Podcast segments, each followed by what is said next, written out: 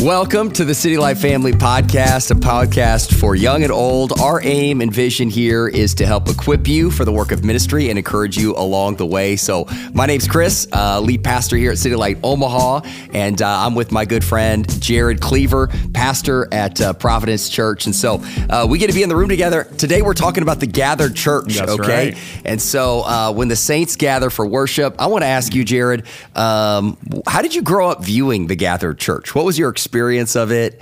Um, did you anticipate going to church on Sunday? Uh, was it something you had to do, you wanted to do?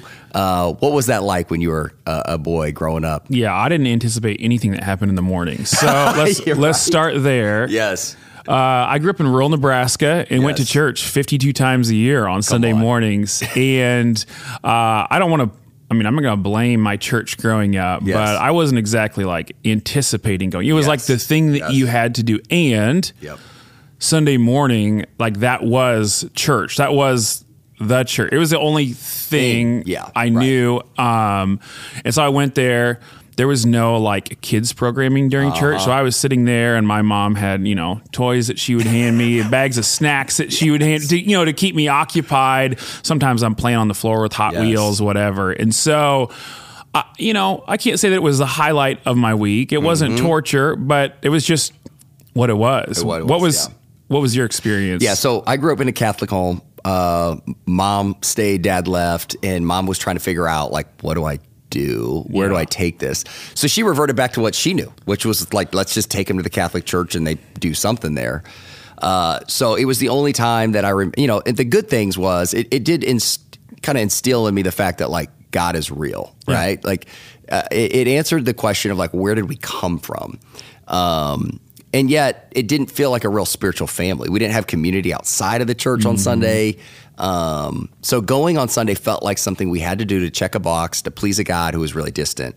And it was also the only other time that like I saw grown people in robes, and uh, so it was just a confusing time. I'm like, why are there people in robes? I don't understand what's happening here. So uh, it was not something that I said, you know what, this is really key to shaping and forming me. And part of that was I I was attending a gathering uh, and not a Christian, so that was part of it. But you know, at, at the City Light family, the reason we're asking that question is just um, we do believe in the City Light family in, in the value of the gathered church. yeah. We all Yeah. accentuate it. It's a big part of what we do. Yeah. and we would say, I believe you'd say that comes from the Bible, right? Yeah, that, that's in the Bible. So uh, there's a lot of questions about the gathered church. I don't know if you've Yeah. realized this, but recently, like even digitally, what, what is that? Um, why should we value? I mean, we've been in this place as a culture discussing what is church and um, and how do we do it. And and I think some of the conversations that we kind of came into when we started planning churches is there was this whole movement of like, let's just get rid of the big gathering. Let's meet in bars. Let's just meet in homes. Let's kind of get rid of elder authority. And then it's just a person and then we're just going to do life together and be a spiritual family. And it, that felt like a far swing. Yeah. But what they were really swinging away from was a gathered church that was consumeristic and they spent 90% of their budget and energy on just a one hour program to kind of entertain consumers. Mm-hmm. So there's this real swing, right? You've got the mm-hmm. big church with lots of programs and, and shiny things and kind of they're paying the paid professionals on Sunday. And that's the whole model is to get people in the room for that one hour. And then there's been this other movement of like, that doesn't work. That just creates big crowds and big budgets, but not disciples. And so let's just move the other way yeah. And kind of like get rid of that. And we'll just kind of drink dark beer and discuss reform, you know, theology in a bar or something. Yeah. You know, like you, you know what, you've yeah, been a part of these conversations. So so where where do you go? Like when you cast the vision for the gathered church, then where do you go, or like Yeah. where's your conviction lie? Yeah, I mean, I think it's a so yeah. If you're listening, what we want to do right up front on this podcast is give you just a little theology on this. So one, I think Jesus gave us the aim, right, Jared? So for me mm-hmm. personally, like Jesus gave me the aim, and the mission is to make disciples of Jesus. Matthew 28, right? So go and make disciples of all nation, baptizing them in the name of the Father, Son, and the Holy Spirit, teaching them to obey all that I've commanded you. So there's this teaching component after we baptize people. That's really big. And Yeah. there's this ongoing shaping and forming. Well, then you get into Acts. How did the New Testament church, after Pentecost, the Holy Spirit drops, uh, Peter preaches the gospel, 3,000 people come to faith in Jerusalem. What, what are their typical gatherings? Well, they go to the temple for the teaching, and they they break bread in each other's homes. So there's this. They're in homes. They are in each other's lives. They're sharing meals together. But there's also this teaching component, and then then you go into Hebrews.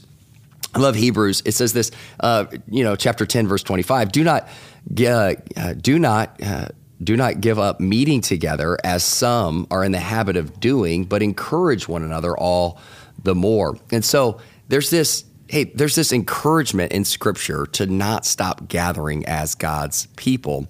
And we just feel like it's important um, to gather regularly on a Sunday morning uh, with the multi generation family of God. Uh, this is your spiritual family, old and young, coming underneath the authority of God's word and um, and participating uh, in this gathering. We, and I think about Paul. You know, Paul was a great pastor. So one of the, the challenges I, I have is like, what is our burden for the church? Is it just bigger crowds? Is that the is that what we are? God, would if we God answered all of our prayers, would there just be more people in services? No, like it's exactly what you've talked about in the past. We want people to be shaped and formed in the image of Christ. Mm-hmm. They'd be transformed from one degree of glory to another as yep. they behold Christ Jesus. Well, how, how do they get shaped and formed? I think there's something about gathering with the family of God, coming underneath the authority of God's word, responding in worship to Jesus participating in in communion and breaking bread that that actually shapes and forms us and reminds us of who we are stirs our affections from the Lord and almost like a fresh grace, fresh meal yeah. to help sustain us for another week. So, so that is the gathered church. We love it. We think it's an essential value and rhythm because uh, historically, as the church, we've gathered for thousands of years. We need to keep gathering, keep worshiping, uh, keep fellowshipping. So uh, it, it's a value. So, Jared, uh, how does that land on you? Are you a, are you a shareholder on that value, or where do you land on that? Yeah, man. I so I you know I've had to think about this because when you have this this history of yes. like, oh, I kind of went to church because I had to. You're like, yeah. you know, the natural heart the, or the natural thing is like swing the other direction and yeah. do the other thing, but you realize the power that comes, the formation that comes, yeah. the relationships that develop, the the unity of like if you just pause in a church gathering you know, when you're meeting together, as yeah. Hebrews 10 is telling us to do, and you listen to these voices and you're like, man, you know, everyone in the room is struggling, but they're still singing this. They're Come clinging on, on to Come Jesus. On. Yes. And you're like, there's something unique and powerful that's uniting us, especially when you think about how different the people are in the room. Yeah. And you look on the outside, it's like every every impulse is to say, mm. you know, divide, like let's have distinctions, but yet there's all these like different unique people that are in the room and we're displaying something unifying under the gospel like if you let your if I let myself stop and think about that, whether I'm on stage or whether I'm you know in the front row listening to the people behind me, there's something powerful to that. And so, I love. I mean, I think it's laid out like you said. It's laid out in the New Testament, and I'm like, we got like, I, I think I think there's power in yep. formational yep. power in yes. doing that. Yeah. Yes. Breach. So how do we judge success? So there's some, you know, ministry workers. First of all, if you spend time alone in prayer for the gathered church, asking the Spirit of God to move, that's not wasted time. Yeah. If you spend time preparing worship sets, thinking how are people going to sing through the gospel, um, sing through confession, sing through adoration and praise, sing through songs that help us remember our dependence on God, that is not a waste of energy if you are a leader and you're thinking, how do I actually just keep this whole thing going? I've got to actually, I've got to commission God's people to use their gifts and kids ministry and hospitality and security. That's not a waste of energy and time. That is loving servant leadership, uh, using your ministry gifts to bless God's people as they gather together. I just want to say thank you. And then, you know, as you think about uh, Jared, what are the essentials on the gathered church? Like, you know, there's a lot of things we could do in our time together. So, what are the things that that biblically should happen um, as we gather God's people? Yeah. So, uh, you know, in our churches, we try to center everything around the gospel, right? Yep. yep. And so, like, okay, how do we how do we do this gospel thing? Well, this good news. How do yep. we how do we do this for the people? And so, one of the things that we love is to declare the gospel through preaching, right? Yeah. There's somebody that gets up there. We read the scripture and then somebody gets up there and declares the gospel, declares the good news mm. through the word of God. And mm. so somebody's up there heralding that thing and people are listening, ready to soak it in. Yes. You know, just the just that life giving thing of Yep. declaring the gospel. Um, we also think of responding to the gospel in worship. Right, we clear time in our gatherings to Yes. to sing, to sing these Yes. gospel rich words that are our opportunity in the midst of everything that's happened during the week to come in and say, Hey, God, you are still the same. You're still the rock. You're still the thing that we cling to. We're still going to celebrate you. We're still Yes. you like, and, and it's this beautiful thing of joining our, Mm. our voices together to respond to what God has been doing, to his faithfulness to us, no matter what, how faithful or unfaithful Mm. we've been during the previous week. And then, um, you know, we believe that in Scripture, Jesus, there's there's two sacraments or ordinances that that He has commanded us to do: communion and baptism. And so we display. We have an opportunity to display the gospel through those specific things. And Come so on. it's like we're co- we're using our bodies. We're getting up. We're coming forward, empty-handed. Mm. We've got nothing. We're bringing nothing to the table on. We come, you know, to the front or we come wh- wherever, however your church does it. And, and by the end of it, you've got something in your hands, not because of what you've done, but because Jesus hands us something.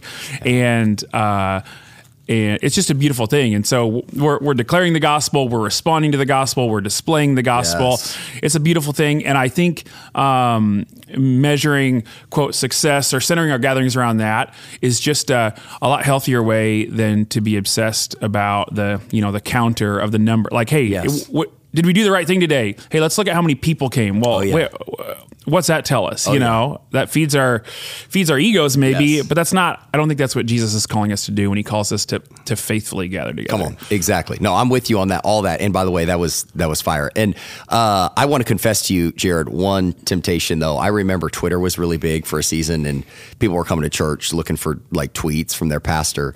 And there was a time where I measured success as a young pastor. I'd get in my car and I'd check my phone, and like, ooh, did I get a did I get a tweet? Did somebody tweet something Yeah. I said? Oh, I yeah. say something profound? Yeah. And it was messing with my heart because you're like, is this how I'm going to start to measure it? And like, I think pastors are still going to be tempted to get on, you know, whatever Facebook, Instagram, whatever streaming device. How many how many streams did we? How many Yeah. how many people Yeah. shared what we did? And and it's like, no, you're not just producing content that's shareable, right? You're mm-hmm. gathering God's people for His glory and for their good. And so we just have to remember kind of what we're aiming at because those other things will pull at you. Oh yeah, Yeah. I yeah. You you see somebody post a picture of you up front there mm-hmm. preaching. Get a little fire emoji. Oh. But this sermon, what? And then we get two fire Oh, emojis, uh-oh. a three, A and you're fire. like, Oh. I don't even need to read my Bible this week. I'm filled up on Come that. on now. Come Not- on. Not healthy. No, no. Probably not the thing we're aiming for. It, feels good in the moment. And there's this weird pastor culture where I see pastors doing this. Like somebody will will will post something on social media, like, "Oh, my pastor's preaching" or whatever. I'm at home watching from home, and then and then the pastor will retweet what or reshare what they shared, and I'm like, I don't get this. Like. What's happening? Is this the culture? Like we're measuring success based on somebody took my photo, posted it, and I reshared it. I don't know what's happening. I just, hey, just pay attention. Is the gospel being shared, responded to, and and displayed? I like that. That's Yeah. probably a better better essential. Hey, what else should we be paying attention to, Jared, as we think about coming on a Sunday morning, gathering as a Sunday morning? Obviously, the word, worship, um, the sacraments, those are essentials. But is there other stuff we should pay attention to uh, as pastors, leaders, uh, even members that are walking in? Uh, what should what questions should we be asking, and what should we be paying attention to at a church gathering? Well, I, I do think uh, there's just ways that you can see the gospel taking root just by the culture that's happening. And so, one of the things that that I love because we consider the church a family. You look on you know Sunday mornings, and I love it when when you kind of after a long long time you have to kick people out because people are just lingering around Yes. people want to not just greet each other, but like being being in each other's lives, talking to each other. There's this sense in which there's real relationships and people are processing life. They're getting to know each other. They're welcoming. Like there's something beautiful about Yes. that. There's yeah. There's lots of things like that as well. Like when you see um, when people are just praying, like people are praying for each other. They're praying Yes. in, in our get like whatever. Like there's a sense of like real like communion with God. I mean, I don't know what what else are you. Oh yeah, no, there's of- so many of those things. But I think, I mean, even as uh, a pastor, you rejoice when you see those. Yeah. because you're like, hey, this this is not just everybody coming to hear a word from a celebrity preacher up front. This is a family gathering, and there's there's relationships that are outside of me, a web of relationships. Um, but I'm looking for a couple things. I, I think it's really important uh, what we're calling people to. So, um, are, are, people serving or are they just sitting around being served? Um, I, I, think that's just the gospel frees us from just showing up, consuming, come serve me, come teach me, come lead me. Um, to is there some level of, of measure of maturity where God's people are showing up to the gathering saying, How can I give? Who can I encourage? Mm-hmm. How can I mm. serve? How can I put um, on display my ministry gift and exercise that um, for the good of my brothers and sisters. So everything from greeters to hospitality to security yeah. to kids, like there's a ton of people doing uh, all kinds of sound work and lighting, and they're just giving their time and oh, talent oh, yeah. away to bless God's people. So I, I, look for that. Like, is that happening? Uh, and then the last thing is like, are, are we actually um, calling people to go? Is the invitation just come back next Sunday, we'll mm-hmm. see you, or is it hey go now? Yeah and show and tell the world about this this Jesus who's done a great work for them. So, are we calling people and commissioning them out uh, for mission, not just saying, "Hey, come back, come back, come back"? Yeah. So I'm looking for gospel stuff like that, and then. I mean, there's all kinds of things, but just little things like greeters and uh, celebration. I will say this do not, in the church gathering, I think that we can overlook the importance of very small things like a call to worship. Mm-hmm. That can set the tone so early. I'm, I'm looking also for announcements. I know that sounds like, oh, is this just business stuff? But man, what you celebrate as a church, uh, it, it communicates what you value as a church. What you're calling people into communicates your kingdom heart. And so don't overlook those small little areas of the gathering. Those are not just tack ons, throwaways, those are really, really significant mm. moments mm. that are displaying gospel culture mm-hmm. and really mm-hmm. your heart. So um, that's all stuff to be paying attention to. So, if you're listening and you might be a staff member, okay, so uh, Jared, we've seen this. What are some of your, what's your heart when a pastor walks into the room for the gathering, a, an elder, one of your staff? What are your hopes for their posture that morning? What are you hoping that would would mark their activity? What's marking their heart? What's marking their hands? What's marking their mind? What's marking their eyes? What do you want that ministry leader to be thinking about as they pull into the parking lot on a Sunday morning getting ready to to gather with God's people. Mm. Yeah, any expectations you have or hopes well, you have? Yeah, you know, so I'm sure I'm sure I'm sure you have this as well, where you like expect people to show up at a certain time, yeah. right? And I get that, like if I'm preaching a sermon, I've probably spent a little bit more time in prayer for that yeah. morning that somebody else or than somebody else who's coming who doesn't yes. have a volunteer role, but they're yes. a staff person there, but they're called to be on. And I think with that, um, there's just a sense in which like this is a this is an important like spiritual thing. It's an important relational thing, and so like your heart should be ready to like yeah. minister, yeah. but because you don't have a role, you've got to be ready when you come in to like have eyes to see people, to to like be looking around for opportunities. Yes. Um, not even just relationally, but you know, there's fires to put out on on Sunday mm. morning. So just having that a humble posture of like, okay, I'm going to this gathering. God has called me to do this. I'm a leader, and so I need to lead the way by serving, yep. by relationally engaging, yep. uh, and and I would hope staff people you know, they're getting their hearts ready. At the yes. very least, you're driving in.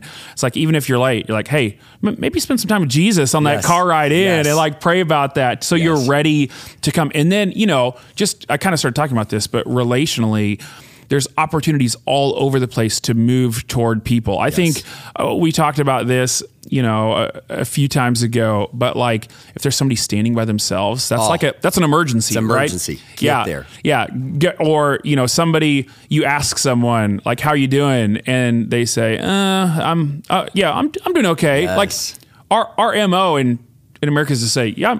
Oh, I'm doing good. So if somebody hesitates a little bit, like that's an open door to be able to to lean in, uh, ask them how they're doing, take every single opportunity to like pray for people. Yeah. Like, yeah, what what do you think? Is you think yeah, no, that, your staff that's, team? That's it. I, I always have a couple. You cannot take people where you haven't been. So that morning, it is a spiritual battle. You're usually tired. You're the first one up. Right now in the middle of winter, it's cold. It's dark. Your flesh wants to remain in bed. But the reality is, is there is a spiritual battle going on for the lives of those people. And so just begging God, even if you, you know, you, like you said, begging God, God, would you move in me? God, I'm dependent on you. God, help me to show and share the love of Jesus today. Help me um, to use my lips to encourage, whatever that is, making yourself available. Spirit of God, work in me to work through me today. Um, so don't skip just that time of prayer. Make that a priority. I always ask God, God, give me eyes to see people through your eyes, the mm. eyes of Jesus. Mm. And I think you'll see different kinds of people then. Um, then finally, like, give me an opportunity to show and share your love today. So, and then I would just encourage our staff and our leaders to be really bold with inviting people to pray. Mm. You know, it, it's amazing how many people just haven't been prayed for by a pastor, by a friend, mm-hmm. by a ministry leader. They don't have anybody else in their life oftentimes that will grab them. They might say, I will pray for you this week, but pray right there with people. That totally. is such a huge totally. moment for people. And then when I come in, uh, one of my pet peeves, I'll just say this my pet peeves are a couple things. My pet peeves are one, moody ministry workers that walk in and you bring all of your junk to Sunday morning. And uh, that's okay to be weak, to be messy, to invite somebody to pray with you because you're coming into that place. But you just have to understand, like, the significance when you've got the microphone on stage and just because you're moody, that's not everybody else's mood. Don't mm-hmm. project that on everyone mm-hmm. else. And then number two, like if we're just huddled as shepherds in the back and we're all hanging out, talking about our weekend and, and enjoying each other, meanwhile the entire flock has no no shepherds around it that kind of bothers me. I'm yeah. like, guys, the sheep are here. Like, mm. we have all week. We can talk through ministry philosophy, catch up as friends, but like, this moment is a holy moment. Like, we've got to run at God's people right now. And by the way, I have to confess the temptation. I want to stop by the sound booth and mess around and yeah. laugh. And I want to, oh, I want to go back and, and find a yeah. place where I can pull away for a few minutes. But but just understanding I've got to discipline my body for this couple hours to really engage with God's people mm. uh, is significant. So, okay, Jared, we're going to do one last question. We're going to make you touch this fire. And the fire is what about digital or online gatherings? So, you guys know COVID changed the whole game. There's already been this massive shift in our culture of everything going digital, right? You no longer go and look at a house in person. You go online, you look at it on Zillow or some website, then you decide to go. And we've seen this happen in the church. People are visiting church websites, social media before they're ever walking in the building. But now with COVID, every church went online because they had to. And now the, the church is trying to figure out are we a digital church with physical locations in supplemental form? or are we a we a church family that gathers physically and we supplement with digital? Hmm. Does it make sense? Yeah. So you kind of make that decision. What's the primary audience? What's going to get our attention? And pastors are making this decision. Ministry leaders are making this decision because they're either looking into the camera because that's the primary audience, or they're looking around the room, engaging the people in the room, and then letting people kind of look in. So, how, how would you encourage us to be thinking through this issue? Well, first of all, we solved our problem two years ago by not having enough volunteers to do online yes. gatherings, yes. and so we're, we're out of the game already. yes. So I don't have to think about this issue. Yes. Um, but I think uh, I want to hear your thoughts too. Yep. But I think just real quick, right off, like there is.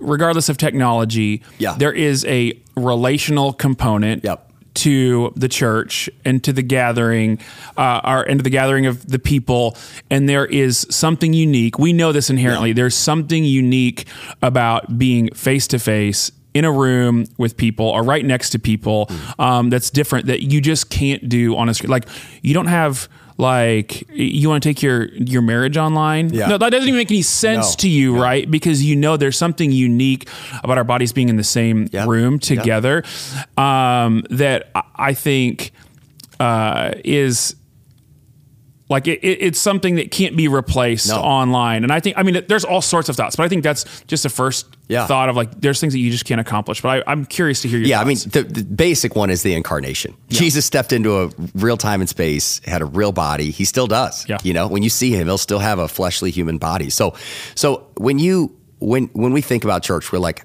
well, listen, I think we are incarnational beings with real bodies that are really shaped by the environments yeah. we go to. And so, um, and then I also think it's just about the biblical mandates pray for one another, encourage one another, um, greet each other with psalms and spiritual songs. Like, how do you how do you live this out? Um, how do you serve one another if if you're just digitally isolated? it's one thing to watch a sermon online with your phone. It's a whole nother thing to step into gathering and to realize this is a grace. I am not alone on this side of eternity. Mm. God has surrounded me with a multi ethnic, multi generational spiritual family. He's mm-hmm. covered me, He's surrounded me. God has given me a place to belong. Um, when you're singing and you're hearing not just your voice, but you're hearing the voice of the saints, it reminds you of heaven. Where are we going? We will be worshiping at the throne someday. Um, when you're there in that room and you're serving and being served, it reminds you you're a part of a body and you might be the hand and somebody else is the foot, but there's people with different spiritual gifts and we're all doing this thing to represent King Jesus together. And so I, I would just say there's so many things that cannot happen digitally. Now, we want to have no condemnation. You're sick. Uh, you've got some limitations physically. Uh, you're isolated. Maybe you're at a distance. You, you, you physically can't drive to the building because you're on vacation or traveling for work. Please, please, please. We're not saying this is a, a hard and fast rule, but uh, I think our conviction is God's people have to, they should be gathering physically yeah. um, under local elders, committing to a spiritual family. And, and we believe that's probably the healthiest way for you to be growing. So, anyways, that little encouragement there. So, uh, pastors continue to labor hard, elders, leaders. Uh, we want to encourage you guys. We know it takes a lot of work, a lot of planning. I don't think it's wasted energy. So, thank you guys for dialing in as me and Jared talk about the gathered church today.